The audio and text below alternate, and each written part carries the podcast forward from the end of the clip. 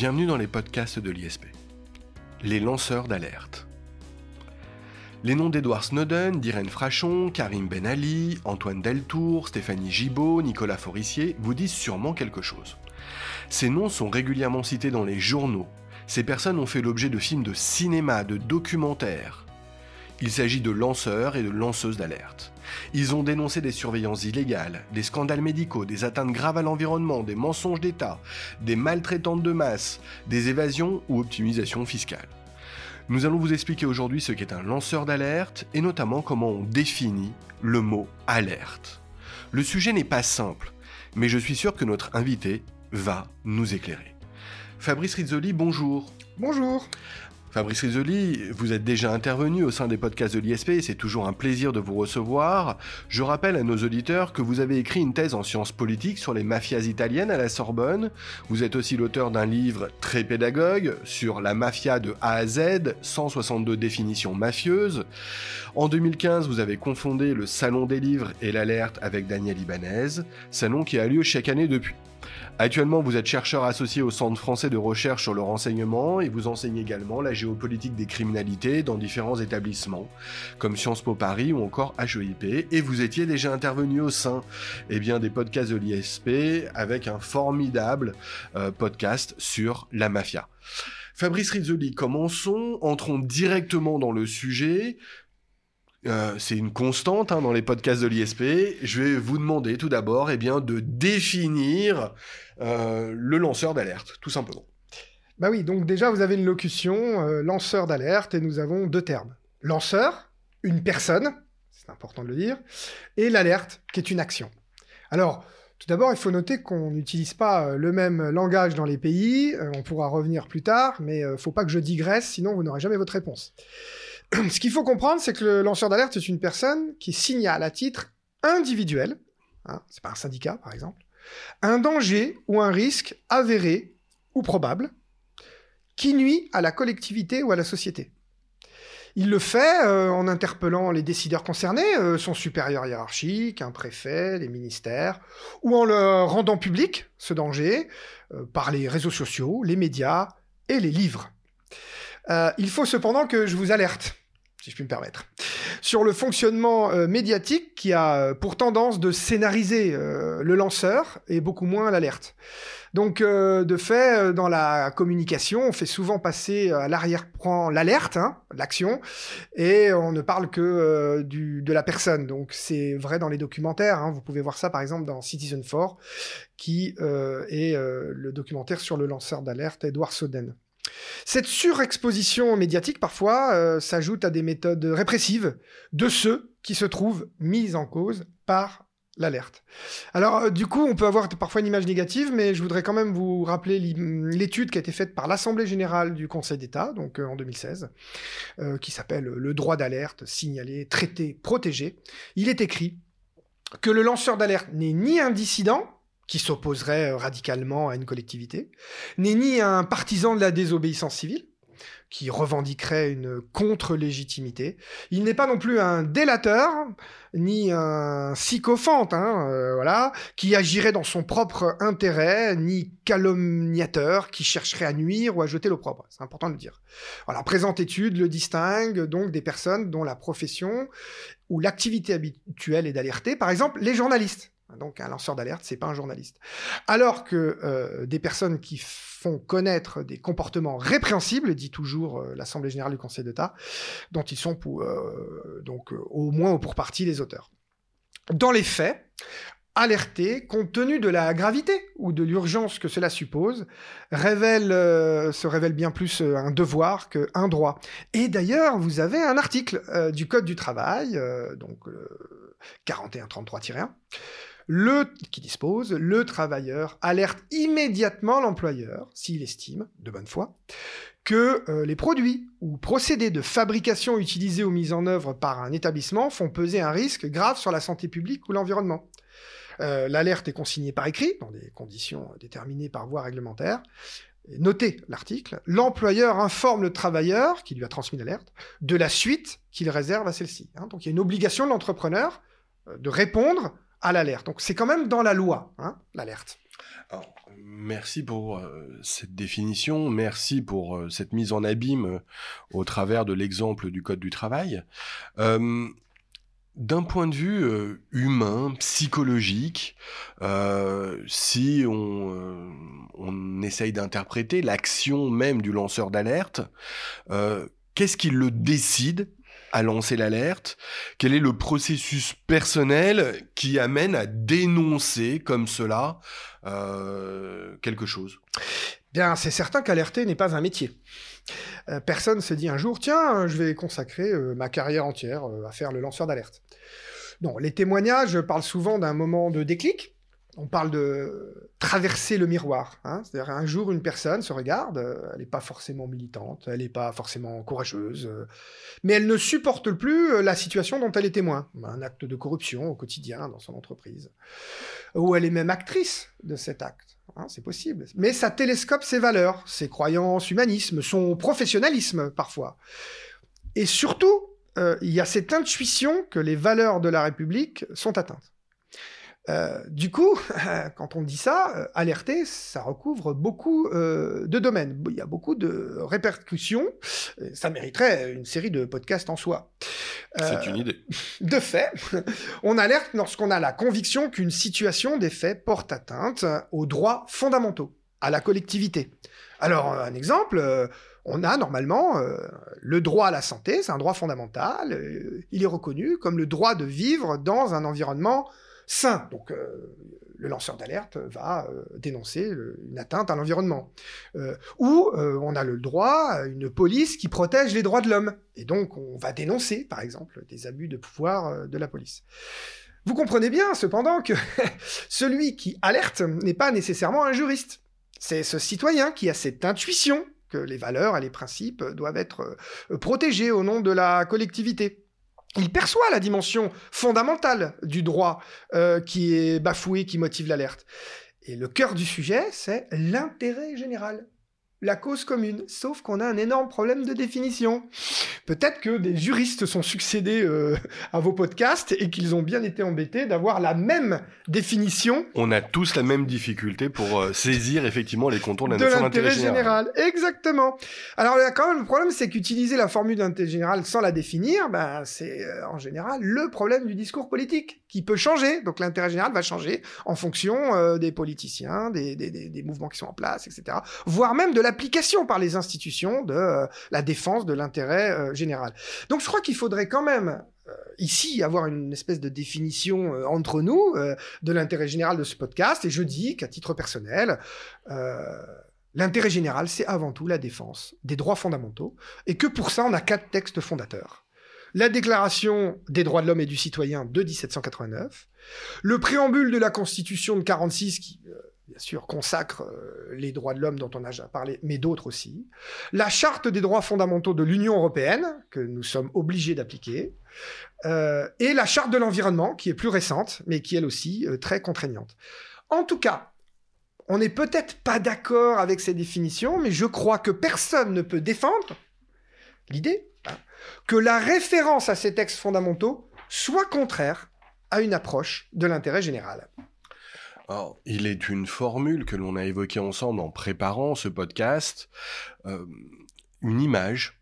On dirait que le lanceur d'alerte, euh, lorsqu'il procède, euh, se jette dans le vide sans parachute. Euh, il ne sait pas où il va, il n'a pas conscience fondamentalement euh, des conséquences et répercussions de son acte. Est-ce que vous pouvez nous citer quelques exemples emblématiques euh, de lancement d'alerte pour que nous comprenions mieux de quoi effectivement on parle, des hypothèses concernées et évidemment de leurs conséquences? C'est certain que alerter n'est pas sauter dans le vide, mais c'est croire que ce que l'on révèle est tellement évident, puisque cela touche aux fondamentaux de nos sociétés, que tout le monde va y souscrire. Mis à part, évidemment, les personnes qui sont responsables des faits euh, que l'on reproche. Alors, dans la grande majorité des cas, le passage à l'acte, de, dire, hein, de rendre public, euh, se fait sans penser à la suite, hein, sans imaginer à quel point cette décision va, la plupart du temps, durablement transformer euh, l'existence de ceux qui font l'alerte. Donc, on passe d'un salarié peut-être euh, obéissant, d'un citoyen silencieux, mais ces personnes donc basculent dans l'alerte avec des difficultés professionnelles qu'elles rencontrent, procédure de licenciement, poursuites judiciaires et bien d'autres problèmes personnels que ça implique. Alors, prenons quelques exemples, évidemment, emblématiques. Alors, l'alerte sanitaire. C'est le cas de Irène Frachon, qui est à l'origine de l'affaire du Mediator. Donc, elle est pneumologue. Important, j'insiste, elle a d'abord alerté en premier lieu l'agence du médicament, qui n'a rien fait. Et donc, après, elle a rendu son alerte publique, notamment en publiant un livre en 2010, Mediator, 150 combien de morts? Ce livre est une charge contre le puissant laboratoire Servier qui commercialisait depuis de nombreuses années le Mediator, en sachant que ce médicament empoisonnait les patients, il y a eu des milliers de morts. Il aura fallu 11 ans de procédure, un procès, un film, La fille de Brest, sorti en 2016, et un courage sans faille d'Yann Frachon pour qu'enfin, en 2021, le laboratoire Servier soit condamné pour tromperie aggravée. Il y a l'alerte fiscale et financière. Il y en a beaucoup. Le cas de Nicolas Forissier, à l'origine de l'affaire UBS, est emblématique. Nicolas Forissier est responsable de l'audit interne chez UBS, entre 2009 et 2011.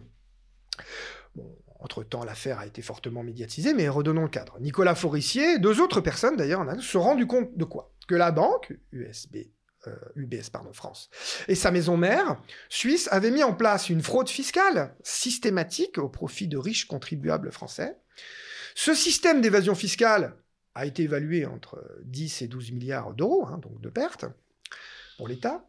Et euh, l'alerte de ces salariés, alors anonyme, rappelons-le, euh, ensuite a été rendue publique par un livre, 2012, avec ce titre, euh, Lise d'Antoine Payon. C'est 600 milliards qui manquent à la France, parce que du coup, il y en avait encore d'autres. Mais là encore, ce qui est important, c'est que les salariés avaient alerté les services de contrôle interne, en croyant que tout le monde partageraient leur intuition républicaine, souvenez-vous de l'intuition, que, tout le monde doit payer l'impôt et que le travail des banques n'est pas d'appauvrir les États en proposant de l'évasion fiscale ou du blanchiment. Ces révélations valent à la maison mère du BS euh, d'être poursuivie pour démarchage bancaire illégal et blanchiment de fraude, fraude aggravée. Pardon. Après dix ans de ténacité de la part de Nicolas Forissier, la banque UBS est finalement condamnée en 2021, quand même à une amende d'1,8 milliard. C'est une première euh, en France, mais finalement peu, euh, l'amende, hein, peu par rapport au, profit euh, engrangé. Et là, il vient de sortir un nouveau livre, L'ennemi de l'intérieur, qui raconte en fait qu'il y avait une véritable guerre commerciale, guerre fiscale, pardon, entre la France et la Suisse. Autre alerte, agroalimentaire celle-ci, le cas de Mauricio Garcia Pereira est l'affaire de l'abattoir de Limoges. Alors, 2016, euh, Mauricio est un employé depuis quelques années d'un abattoir municipal à Limoges, le plus grand de France. Il est espagnol, c'est un travailleur immigré venant d'une famille d'agriculteurs. Il gagne sa vie honnêtement, comme il peut, et il a le déclic. Il n'en peut plus de voir ses animaux subir des actes immondes. Il filme, avec l'aide d'une association, L214. Il publie les vidéos en assumant être l'auteur, hein, le scandale est retentissant. Il est immédiatement licencié, il perd du jour au lendemain son travail, etc. Son alerte devient le combat de sa vie. En 2018, il publie un livre, Ma vie tout cru. Avouez que le titre est magnifique. Il va donner des interviews, faire des conférences, des débats pour dénoncer la surconsommation de viande, l'industrialisation de la maltraitance animale. Sa survie sera ponctuellement assurée grâce au crowdfunding, ces plateformes de de, voilà, de, financement euh, participatif, Merci. Dans cette alerte, l'abattoir de Limoges, euh, enfin depuis, dit qu'elle a mené des changements sur la manière de traiter les animaux. L'alerte environnementale. Euh, le cas de Karim Benali et l'affaire ArcelorMittal.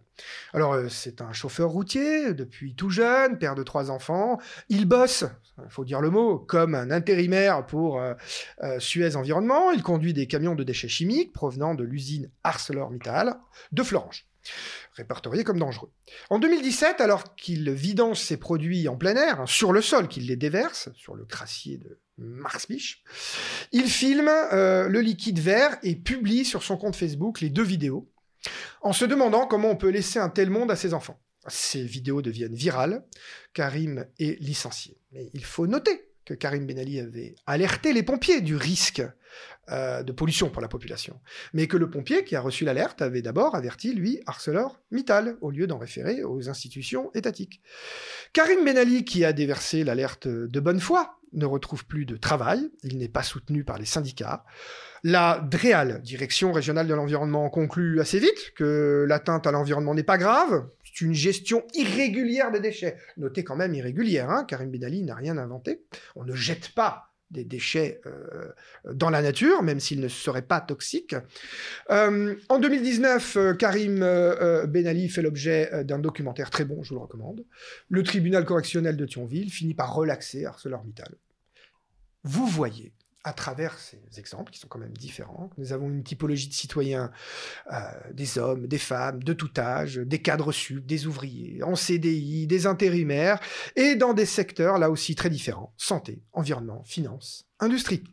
Fabrice Risoli, ces exemples, effectivement, euh, sont euh, très hétéroclites. Ils nous montrent ce que l'on sait être des lanceurs d'alerte au travers de situations bien connues, hein, parce que françaises, euh, mais au-delà de ces cas français, comment cela se passe-t-il ailleurs, le lancement d'alerte? Bon, euh, le phénomène est mondial, car l'intérêt général, même s'il n'est pas défini, euh, en tout cas la santé, la santé des populations, l'environnement, c'est quand même aujourd'hui des données partagées, universelles. Alors bien sûr, il y a aussi une différence selon le régime politique, mais prenons les régimes démocratiques. Celui qui alerte peut être reconnu, par une partie de la population, même soutenue, par des journalistes qui participent à la diffusion de l'alerte. Hein. Euh, voilà, ce citoyen met en œuvre le, bien commun, mais là, on découvre que les États eux-mêmes font courir de grands risques euh, à ceux qui euh, livrent l'alerte. Alors, par exemple, aux États-Unis, les poursuites de la part de l'État sont très fortes, peut-être beaucoup plus fortes qu'en France. Alors, prenons trois cas connus. Julian Assange, Chelsea Manning et l'affaire Wikileaks. Alors, Julian Assange, c'est un cybermilitant en faveur des logiciels libres, de la transparence numérique, mais il est journaliste. Il est cofondateur en 2006 de l'organisation internationale Wikileaks Foundation pour publier des documents de ceux qui font l'alerte, tout en protégeant l'anonymat de ces personnes. Bon, en gros, hein, euh, Julian Assange, il a toujours cherché les ennuis. Hein. C'est quand même le journaliste, euh, lui aussi, de la vérité tout cru, qui protège en plus euh, ceux qui délivrent l'alerte, etc. Julian Assange n'est donc pas le lanceur d'alerte, mais le journaliste qui fait son travail, mais il permet à Bradley Manning, devenu Chelsea Manning, Bradley Manning était un militaire américain, il alerte en rendant public la preuve d'exécution sommaire et de torture de la part de l'armée d'une des plus grandes démocraties au monde, les États-Unis. Second cas, toujours américain, Edward Snowden et la surveillance des populations par la NSA, euh, donc une agence nationale euh, de sécurité. Edward Snowden, c'est intéressant, hein, euh, c'est un jeune informaticien, il, entre à 21 ans dans les forces spéciales, euh, euh, il a une haute idée de la nation, et ça on peut comprendre quand on passe certains concours. Il se rend compte que les administrations pour lesquelles il est si fier de travailler utilisent des programmes informatiques qui permettent une surveillance quasi généralisée des Américains et aussi des citoyens britanniques. Alors aux États-Unis, on ne rigole pas avec euh, la trahison d'État.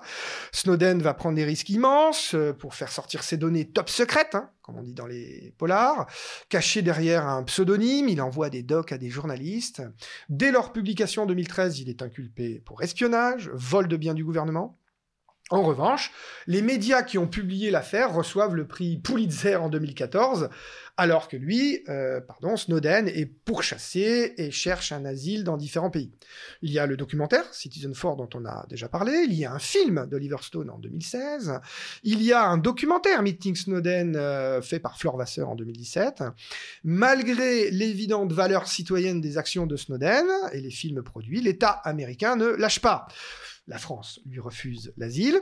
Snowden part s'installer en Russie, où il a obtenu une permission de séjour permanent. Il publie des mémoires et les États-Unis saisissent les recettes euh, de ses ventes. Le troisième cas que j'ai choisi, c'est celui de Frances Hogan euh, et les Facebook Papers. C'est une alerte aussi d'une insider euh, dans une entreprise privée cette fois. Euh, les diplômés de Harvard, brillante ingénieure, elle travaille deux ans pour Facebook. Le temps de se rendre compte que le mastodonte mondial déploie des méthodes de captage d'attention, alors que cette entreprise connaît parfaitement les dégâts psychologiques causés par toute une génération d'utilisateurs. Cela sape les fondements de la démocratie euh, partout dans le monde, comme on l'a vu avec euh, d'autres scandales, euh, comme voilà l'élection de Trump, etc. En 2021, elle démissionne, mais elle ne part pas les mains vides. Elle embarque de nombreux documents internes, des milliers en fait, elle les remet illico à l'autorité de la bourse américaine. Elle décide de sortir de l'anonymat, elle fait une interview en 2021, et du coup, après, elle est convoquée par le Sénat américain. Donc là, elle ne va pas subir des poursuites, hein, elle va euh, plutôt être encensée, elle va faire une tournée institutionnelle, on parle de Facebook Paper, elle va à Bruxelles parler aux parlementaires européens, en France au Sénat. On verra si les choses bougent vis-à-vis des pratiques de euh, Facebook. Il faut quand même être attentif à un point sur son alerte. Facebook et d'autres plateformes numériques d'ailleurs utilisent des moyens dangereux pour l'intérêt général, comme des algorithmes qui rendent dépendants ou qui permettent le captage de données euh, personnelles. Mais cette alerte ne doit pas conduire à un contrôle généralisé des publications, car les réseaux sociaux se fondent aussi sur la liberté d'expression, les fameux droits fondamentaux dont je vous ai déjà parlé. C'est la preuve que l'alerte doit être bien analysée au regard des droits fondamentaux avant tout. C'est très clair. Euh, Fabrice Risoli, on a évoqué donc euh, les lanceurs d'alerte en France avec euh, des cas topiques. On a aussi évoqué ces cas à l'international maintenant, notamment aux États-Unis. Et dans les pays où le régime est dit autoritaire, euh, on trouve des lanceurs d'alerte Oui, il y en a. Alors évidemment, euh, malgré tout, on est quand même mis en démocratie. Hein. Euh, dans les pays totalitaires, la liberté d'expression, euh, qu'elle soit personnelle ou collective, est fortement réduite. Et toute alerte est vite considérée comme une attaque directe au régime. donc, celui qui porte l'alerte est défini comme dissident, opposant, même si son propos concerne l'intérêt général. Alors, je prendrai qu'un exemple, il est récent et, un, et emblématique. En Chine, le docteur Li Wenliang, il fait la première alerte sur le Covid-19. Et pourtant, en République euh, de Chine, il existe un cadre juridique pour les lanceurs d'alerte. Si, si, la Constitution autorise de critiquer l'État. Enfin, soyons francs, ce droit est, peu appliqué et il me semble que beaucoup de personnes qui lancent l'alerte euh, finissent en prison, voire, comme vous le savez, parfois disparaissent sans laisser de traces. Le docteur en question, Li Wenliang, avait envoyé des messages sur WeChat, le Facebook chinois, pour alerter du développement d'un SARS-CoV, un virus, dans la population, alors que le gouvernement, à l'époque, niait tout problème. Il est immédiatement accusé de propager des rumeurs. Il est menacé de poursuite alors qu'il ne fait euh, que raconter ce qu'il voit. Il meurt du Covid, faute de soins adaptés, début février 2020. Euh, alors, Fabrice Risoli, euh, toutes ces affaires datent du 21e siècle. Euh, le lancement d'alerte doit donc être compris comme un phénomène euh, extrêmement récent. Est-ce qu'il est lié à une prise de conscience euh, contemporaine?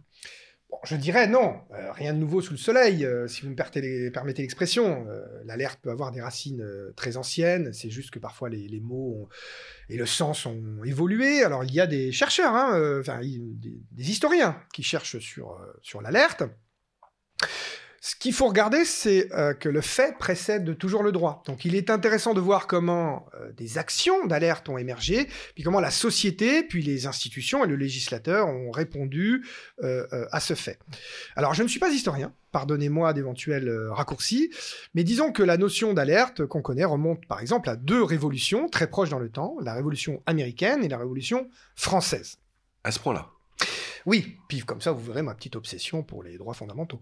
En 1778, euh, on est en Amérique euh, en pleine guerre d'indépendance et des marins se mutinent pour dénoncer les exactions, les exactions de leurs commandants qui torturaient des prisonniers de l'autre camp. Vous comprenez que c'est intéressant, hein il ne s'agissait pas de la torture sur ses propres soldats, mais carrément de la torture sur l'ennemi. Hein. Donc, euh, avec ce qui se passe en ce moment, ça résonne quand même de manière importante.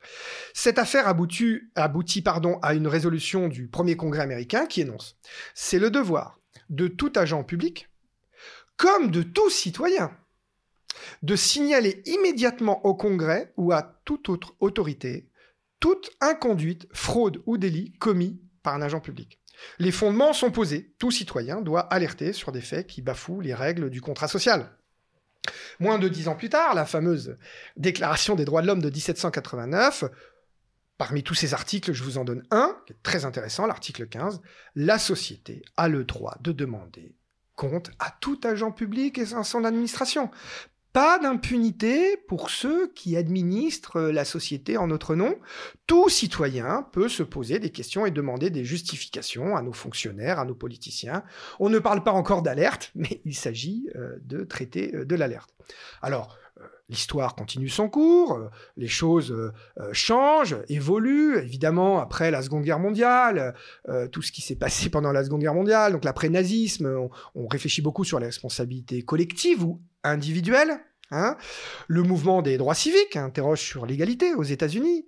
Les Trente Glorieuses donnent naissance à une chose incroyable qu'on appelle le consommateur. Et il a des droits. Et ces mouvements sont un terreau fertile pour l'engagement citoyen. Euh, J'y rajouté récemment le, printemps silencieux de Rachel Carson de 1962, euh, qui est la première charge contre les pesticides c'est une personne qui euh, euh, lance une alerte à l'époque. Plus tard, il y a un terme anglais qui va arriver, whistleblowing, le siffleur, hein, en 1972 au moment d'une conférence. Euh, j'aime bien le concept de siffler euh, pour tirer la sonnette euh, d'alarme. Et donc, on a une première définition de l'alerte moderne. Alors, malheureusement, les Américains, eux, ils ressentent vite, vite pardon, la réflexion sur celui qui produit l'alerte, le vecteur, et non pas le message. Donc, par exemple, en 1978, est promulgué le Civil Service Reform Act, qui protège l'agent public qui signale un crime ou un délit, un abus de pouvoir, une mauvaise gestion, une dilapidation de fonds publics ou encore un grave danger pour la santé et la sécurité publique. Bon, c'est intéressant. Juste, euh, ça me renvoie, pour ceux de notre génération, au film euh, Erin Brockovich, euh, joué par cette superbe Julia Roberts, qui défend des personnes qui ont été empoisonnées par de l'eau par, par une entreprise inspiré d'un livre de John Grisham, si la mémoire est bonne. Voilà. Il faut revoir le film. Euh, maintenant qu'on comprend l'alerte euh, moderne, c'est très intéressant. Euh, en France, le terme de lanceur d'alerte vers les années donc 1999 par un sociologue très important, Francis Château-Renaud, qui publie avec Didier Tormy Les sombres précurseurs, donne une définition qui est encore aujourd'hui, je pense, centrale. Le lanceur d'alerte, pour Château-Renaud, est une personne ou un groupe qui estime avoir découvert les éléments qu'il considère comme menaçants pour l'homme, la société, l'économie ou l'environnement, et qui, de manière désintéressée, décide euh, de les porter à la connaissance d'instances officielles, d'associations, de médias, parfois contre la vie de sa hiérarchie. Alors, moi, je m'intéresse là, parce que je pense que les autres concepts sont euh, évidents, au concept de désintéressement. C'est pivot, cette histoire de désintéressement. Dans la Grèce antique, le délateur était rémunéré. Le False Claim Act des États-Unis et euh, sa suite dans les législations de certains pays asiatiques euh, ne sont pas très loin du système grec de rémunérer le lanceur d'alerte. Jusqu'à présent, euh, les pays européens de l'UE ont refusé la rémunération de ceux qui portent l'alerte, mais c'est un grand débat. Alors vous nous avez éclairé, Fabrice Risoli, sur les germes historiques euh, du lancement d'alerte. On voit tout de même son développement à la fin du XXe siècle. C'est donc pas effectivement, comme j'avais pu le dire, un phénomène exclusivement du XXIe, mais l'alerte est quand même un phénomène euh, que l'on peut dire euh, récent. Est-ce que l'alerte doit être considérée comme consubstantielle finalement à la construction des démocraties européennes, contemporaines ou mondiales d'ailleurs, hein, mais aux des démocraties contemporaines. En tout cas, il est indéniable qu'une culture démocratique favorise l'alerte. Quand le citoyen se sent concerné par le destin commun, qu'il pense avoir un rôle, il peut juger d'une situation dont il a euh, l'intuition que voilà, c'est grave et dire non. Alors le problème, c'est qu'il faut se repérer dans voilà la définition de l'intérêt général, etc. Et Tocqueville a tiré les leçons de toutes ces années fertiles des révolutions dont on a parlé, euh, de la fin du 18e, donc dans son ouvrage de la démocratie en Amérique, dont je vous livre une citation, peut-être à caser dans les dissertations de vos étudiants. En politique, euh, ce qu'il y a euh, souvent de plus difficile à apprécier, à comprendre, c'est ce qui se passe sous nos yeux. Alors, euh, du coup, euh, quand on ne discerne plus rien, que tout se vaut, il n'y a plus d'alerte. Le problème, c'est que du coup, bah, le citoyen, il, voilà, il devient silencieux, alors que celui qui va porter l'alerte peut être considéré comme euh, le dissident, le complotiste, euh, j'exagère peut-être, le terroriste, ou simplement la personne intéressée. Une autre forme d'intéressement. Par exemple, dans nos sociétés démocratiques, une des attaques les plus diffuses, c'est le NIMBY, le Not in my backyard, ou pas dans mon jardin. L'exemple, hein, une personne alerte sur un projet inutile dangereux pour l'environnement, euh, voire euh, dangereux pour la santé, bruyant par exemple. Alors je vous donne un petit exemple, hein, euh, l'extension d'un aéroport. on lui fera facilement le procès à cette personne qui livre l'alerte qu'il est riverain de l'aéroport, qu'il est lui-même intéressé par le fait qu'il ne veut pas subir le bruit des avions. Oui, mais d'accord, mais excusez-moi, si j'évite qu'une usine pollue à côté de chez moi, mon alerte, elle est illégitime et infondée parce que j'ai un intérêt à ne pas avoir une usine à côté de chez moi? Ça n'a pas de sens. Alors, on comprend le sens de l'alerte, on comprend aussi le sens euh, qu'il faut donner à la légitimité de cette alerte, ou en tout cas potentiellement à s'intéresser à cette question de la légitimité de l'alerte. Est-ce que tout cela ne passe pas par le droit, Fabrice Rizzoli? Est-ce que l'alerte n'a pas nécessairement besoin du droit à la fois pour être euh, entendue, pour être comprise et pour porter aussi c'est vrai. En France, c'est une certitude. Euh, ce qui se conçoit bien s'énonce bien, boileau. Mais encore une fois, quoi de mieux que les textes fondateurs? Le chef-d'œuvre de la clarté légale est français, c'est la Déclaration des droits de l'homme et du citoyen. Euh, texte à ce point fondateur, qu'il sera repris plus tard. Mais un article, l'article 10. Nul ne doit être inquiété pour ses opinions, même religieuses, pourvu que leurs manifestations ne troublent pas l'ordre public établi par la loi renforcé par la Charte des droits fondamentaux de l'Union européenne, dans son article 11, qui consacre la liberté d'expression et d'information. Je suis contraint de la lire. Toute personne a le droit à la liberté d'expression. Ce droit comprend la liberté d'opinion, la loi, euh, pardon, et la liberté de recevoir ou de communiquer des informations ou des idées, sans qu'il puisse y avoir d'ingérence des autorités publiques et sans considération de frontières frontières, sans qu'il puisse y avoir d'ingérence de l'autorité publique. Donc, pour ceux qui craignent euh, la diffamation, de fausses informations, etc., on parle aujourd'hui de beaucoup de fake news, mais encore une fois, il y avait déjà un texte euh, euh, de 1881 qui gère tous les problèmes de fausses informations. C'est à son article 27. je vous laisse aller le lire en ligne. On aurait pu en rester là finalement sur le plan du droit, mais en France, c'est un peu une manie, on légifère, euh, et puis maintenant comme aux États-Unis, on judiciarise. Alors du coup, depuis dix ans, le cadre juridique a beaucoup évolué concernant l'alerte. Entre 2013 et 2022, on a promulgué en France sept lois qui comprennent euh, des articles sur l'alerte. Et du coup, euh, il y a un débat. Faut-il protéger celui qui fait l'alerte, ce qu'on appelle les lanceurs d'alerte, par une loi spécifique avec un statut avec des modalités de diffusion, ou alors il suffirait de protéger le principe fondamental de la liberté d'expression, euh, avec les dispositions permettant de sanctionner, bien sûr, la, violation de ce droit fondamental. Ce débat n'est pas tranché. Et tout ce qui arrive après euh, n'est pas pour simplifier les choses.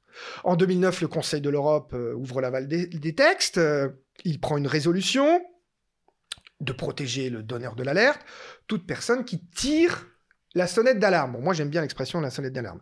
Afin de faire cesser des agissements pouvant représenter des risques pour autrui. On continue avec des textes. 2013 en France, la loi Blandin, dont on a parlé de l'article du Code du travail, très intéressant. Et euh, là, par contre, elle introduit la notion de bonne foi. Alors c'est compliqué cette notion de bonne foi, ça pose un problème parce que et s'il se trompe, on fait quoi? C'est compliqué. Celui qui alerte va devoir prouver qu'il a fait cela de bonne foi et non pas dans son intérêt, mais pour l'intérêt général. Souvenez-vous qui n'a pas été défini. Bon, ce n'est pas anodin parce que là, on va favoriser les attaques pour diffamation. Euh, et euh, ici, on parle souvent de procédure baillon contre les lanceurs euh, d'alerte. Et là, rien n'existe pour limiter les procédures baillon. L'ONU s'empare du sujet en 2015. Euh, il rappelle la notion euh, d'intérêt général, c'est toujours intéressant de le dire.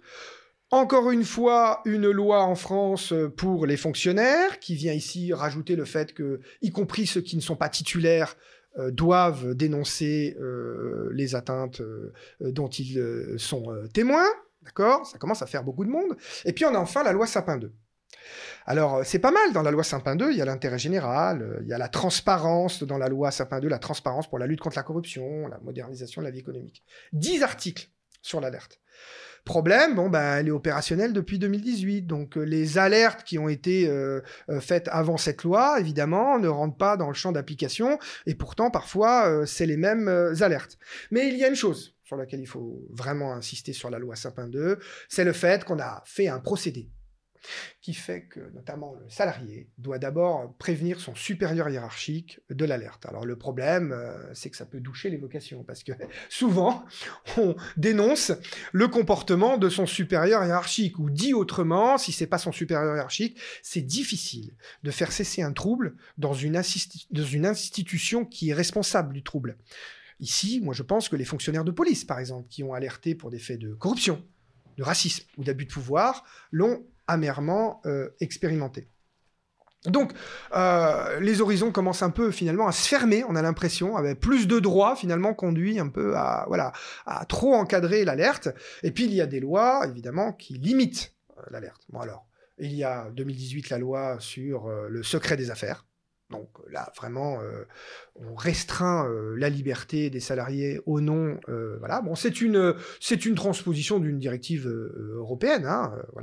Elle évoque pourtant celui qui fait l'alerte. Mais en sens inverse, on prévoit une punition en cas de faux signalement, etc. Bon, je n'ai pas le temps de tout détailler les textes, mais on bascule quand même dans l'idée que le lanceur d'alerte, c'est lui qui devient le danger maintenant. Il n'alerte pas un danger, c'est lui qui a un danger. Ça, c'est quand même un problème. Bien sûr, il y a des conditions d'exclusion de l'alerte. Et on peut les comprendre d'ailleurs. Euh, bon, euh, euh, le, respect de la défense nationale, voilà, le secret défense, le secret médical, bien sûr, le secret professionnel des avocats. Mais là, je voudrais attirer votre attention. Si on peut comprendre que la défense de la nation ne peut pas faire l'objet de publications d'informations, et pourtant vrai comme ça, en revanche, comment on lutte quand on transforme euh, ce secret défense. Par exemple, je pense pour la santé. Euh, très clairement, euh, la santé est devenue, dans notre pandémie, un enjeu de défense nationale. Mais non, la santé n'est pas du ressort de la défense de la nation, et la lutte contre le Covid n'est pas la guerre. Et là, on a un problème. Enfin, il y a quelques semaines, en mars 2022, on a transposé dans la loi française la directive européenne de 2019 sur la protection des personnes qui signalent des violations du droit de l'Union. Donc là, c'est à l'échelle européenne. Donc les entreprises euh, euh, doivent suivre un processus de gestion de l'alerte qui bouge encore un peu. Ils insistent sur le désintéressement. Vous savez que moi, je questionne beaucoup le, désintéressement. Euh, la connaissance personnelle des faits. Bon, alors si c'est des documents qu'on a lus, etc. Bon, l'élargissement de la protection aux personnes qui aident les lanceurs d'alerte. Euh, voilà, sauf que le champ d'exclusion de protection, euh, lui, il est élargi. Donc... Mais à la fin, qu'est-ce qu'on comprend que quand on veut lancer l'alerte, il faut passer un doctorat de droit. Hein? Alors, Fabrice effectivement, on, s'accordera sur le fait de dire que le droit apparaît euh, en la matière extrêmement complexe, il est évolutif aussi. Euh, il est tantôt effectivement euh, protecteur des intérêts des uns et tantôt protecteur des intérêts des autres. L'équilibre est effectivement difficile à trouver. Euh, quand on est un simple citoyen, que l'on entend lancer une alerte, est-ce qu'il y a tout de même on va dire, des mécanismes établis, un process? Est-ce qu'on peut être aidé? Par qui? Alors euh, oui, euh, il faut quand même aller euh, voir les institutions qui traitent ce sujet. Je pense par exemple à la Cour européenne des droits de l'homme, qui a posé six critères de validation. Il est important d'aller sur le site pour les connaître. Et puis, il y a un arrêt de référence. C'est l'arrêt de 2008, l'arrêt Gouja contre la Moldavie.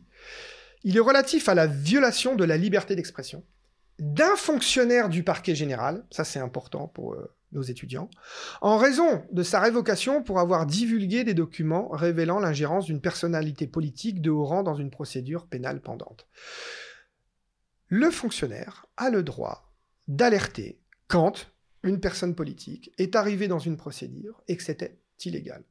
En Moldavie, ce fonctionnaire avait été euh, licencié, euh, c'est pas le mot exact, vous me comprenez. Il a fait recours à la Cour européenne des droits de l'homme et il a gagné, et c'est fondamental, et c'est fondé sur l'article 10 euh, de la liberté d'expression. Voilà. vous pouvez aller voir le site du défenseur des droits.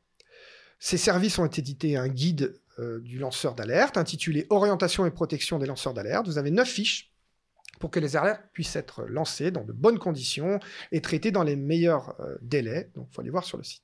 Je vous conseille un livre, La protection des lanceurs d'alerte par la jurisprudence, qui reprend un peu euh, notre fil rouge de ce podcast, écrit par Gilles Devers aux éditions Timbuktu.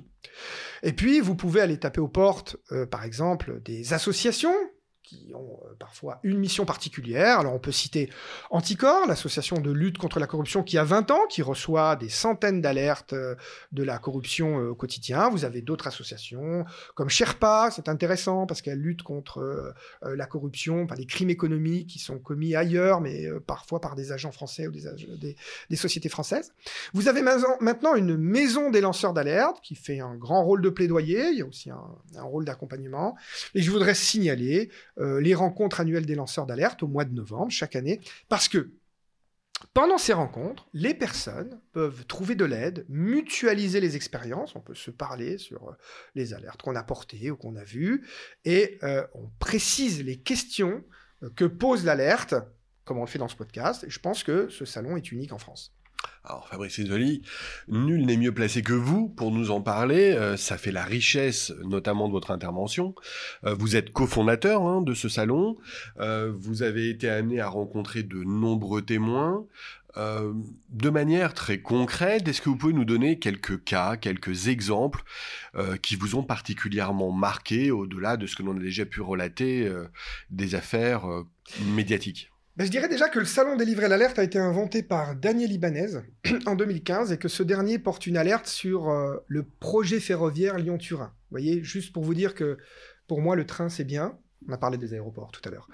Euh, et que bah, ça semble être un, grand projet inutile, imposé, voire dangereux pour l'environnement, qui coûte des milliards euh, d'euros, ce qu'a dit la, ce qu'a dit le, Conseil d'État. Euh, donc euh, voilà. je dois dire que de toutes ces rencontres riches depuis 2015, ces débats, je rappelle que ce salon est gratuit et qu'il il est fondé aussi sur la publication par le livre. Hein, c'est important d'écrire son alerte. Je dirais que personnellement, en tant que personne attachée à la police républicaine, euh, j'ai moi-même voulu passer les concours que vos étudiants euh, font cette année, euh, dans, votre préparation. je suis marqué par le témoignage des policiers qui ont rendu public des alertes dans la police et qui la plupart du temps n'ont jamais été traités par leur hiérarchie comme il se devrait. Je dirais aussi que, en tant qu'animateur d'associations de, de, lutte contre la corruption et le crime organisé, j'ai pu proposer d'étudier dans ce salon des alertes qui ne sont dans des secteurs qui ne sont pas tellement habitués à révéler leurs pratiques au grand jour. Alors, très concrètement, L'exemple du blanchiment d'argent des organisations criminelles, par exemple. Martin Woods, en 2009, il est responsable anti-blanchiment d'une filiale à Londres de la banque américaine Wachovia. Et il devra rendre public une alerte euh, démontrant qu'entre 2004 et 2007, la banque américaine Wachovia a, a blanchi 378 milliards de dollars pour le compte euh, des cartels mexicains. Vous savez, c'est un peu comme le... désolé, c'est notre génération, mais le flic de Beverly Hills. Vous savez, je veux 5 000 dollars. Voilà, 378 000 dollars, 3 milliards de dollars. Ça, c'est incroyable. Évidemment, la banque n'avait pas traité son alerte. Dans la plus grande affaire de blanchiment euh, de drogue en France, à ce jour jugée, l'affaire Virus Rétrovirus, c'est un salarié d'une célèbre, célèbre société d'audit qui a révélé les pratiques illégales de sa société, la société d'audit, qui est donc été complice des trafiquants de drogue. Euh, au cours de ces rencontres annuelles, donc, nous avons pu donner à notre tour la parole à un maire corse qui a fait cesser le trouble mafieux en alertant par voie de presse, ce dont il était victime, euh, puis euh, en allant au tribunal, et il a gagné d'ailleurs euh, au tribunal. Nous avons pu faire témoigner des acteurs de la lutte institutionnelle et d'autres contre le trafic de stupéfiants. Euh, ils ont dénoncé euh, des pratiques illégales, la plupart du temps des institutions, hein, de la police, etc. Ces pratiques sont aujourd'hui jugées dans les tribunaux ou en cours de jugement, affaire du commissaire Néret, affaire Thierry, affaire de la Direction nationale des renseignements douaniers. Nous avons même fait témoigner Claude Chaussat, un ancien gangster, le premier repenti de la mafia corse, qui dénonçait son absence de protection de la part de l'État et de celle de sa famille, alors qu'ils étaient objectivement l'objet de menaces de la part de groupes criminels professionnels. Et nous avons visé l'article 3 de la Déclaration universelle des droits de l'homme, qui dispose tout individu a le droit à la liberté et à la sûreté de sa personne. C'est bien la preuve que l'alerte est un droit et un devoir pour tout citoyen. Fabrice Rizzoli, euh, euh, c'est le terme de, ce podcast. Merci une nouvelle fois pour votre intervention extrêmement intéressante, extrêmement concrète. Euh, les cas de lancement d'alerte sont pour certains connus et les derniers que vous venez de relater le sont moins et pourtant sont essentiels. On s'accordera avec vous pour conclure sur effectivement l'importance euh, des droits fondamentaux et l'importance du lancement d'alerte dans la protection des droits fondamentaux. Fabrice Rizzoli, merci beaucoup. Merci à vous. Au revoir à tous.